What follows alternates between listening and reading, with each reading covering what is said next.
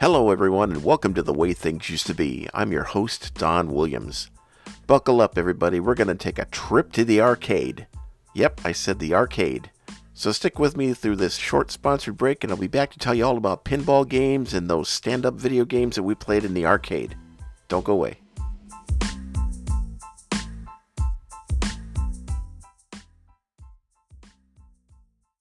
Did you ever pump coins into a pinball game? You pulled that spring loaded launcher back and let it go to propel the steel ball into action. Smacking the buttons on the sides to control the flippers was always a challenge, and it was exciting. You did everything you could to keep that ball from getting lost down the center hole. The points racked up fast, and the sound and lights kept you engaged. Occasionally, bumping the sides of this machine was a risky thing. You could either get the ball to go where you wanted it to, or the game would go into full tilt, which rendered the flippers useless and you would lose your ball. Oh, the stress. But it was fun, and we kept on pumping quarters into it. These mechanical beasts made their debut back in the early 1930s and dominated gaming in the corners of bars, restaurants, and even ice cream parlors until the 1960s.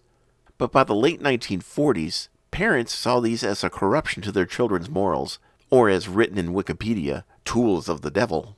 There were also accusations that these were gambling machines, Others, including the makers of the machines, saw them as just games of skill. Despite this, bans were put into place in many areas, labeling them as games of chance under the gambling category. Some of these bans lasted until the 1970s, with Chicago finally lifting theirs in 1977. Wow. From that point forward, all machines had to be marked for entertainment purposes only. By the beginning of the 1970s, other mechanical games were popping up, like football, air hockey, and mechanical gun games that actually used film footage to give a realistic effect when you were shooting at targets. The very first whack a mole game came out in 1975 and still remains popular today. But electronics were starting to come into play, and more and more sophisticated games were being developed.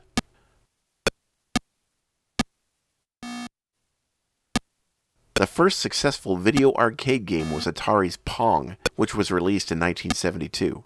It incorporated integrated circuits and a television screen all in a freestanding cabinet. It was just black and white with a dot being bounced back and forth between two players, but it was the start of a gaming revolution. Video arcades made their debut in the late 1970s, with games like Galaxian, Space Invaders, Centipede, Donkey Kong, Missile Command, and Pac Man Kids and adults alike filled their afternoons and Saturdays at these establishments. Of course, there were still the traditional pinball games as well, but by the early 1980s they were being squeezed out by the demand for more video games. More computerized versions of pinball were being created to try to compete with the video game phenomenon, but they never took the lead again in the gaming world. There was an arcade within walking distance of my house when I was a teenager. At the time, I was working a paper route and didn't have a lot of money but I always found time to drop a few coins into the games like Galaxian Asteroids and my favorite Missile Command. I was never good at these video games, often never making it past a couple of difficulty levels before being eliminated and seeing the words Game Over pop up in the middle of the screen. But there was nothing like walking into the establishment that was pretty much dark except for the glow of dozens of video game consoles and the futuristic sounds coming from those games surrounded you and almost made you feel like you were stepping onto an alien world.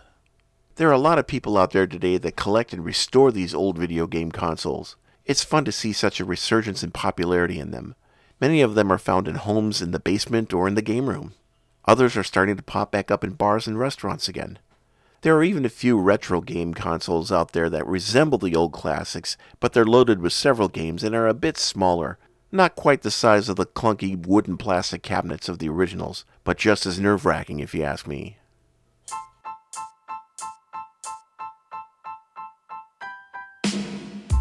Hey, thanks for taking this walk with me into the video arcade. It was fun. The sounds just bring back so many good memories. Hope it did for you too. And keep listening to the podcast for more updates on the book project that I'm putting out. And if you have any suggestions or any ideas for the podcast, or if you just want to chat, feel free to email me at donald9360 at gmail.com. Thanks again for listening, and I'll talk to you next time on The Way Things Used to Be. God bless.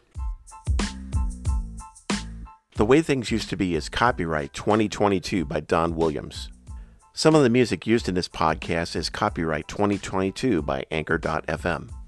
Other music used in this podcast is copyright 2022 by Seagate Productions Incorporated and is used under license.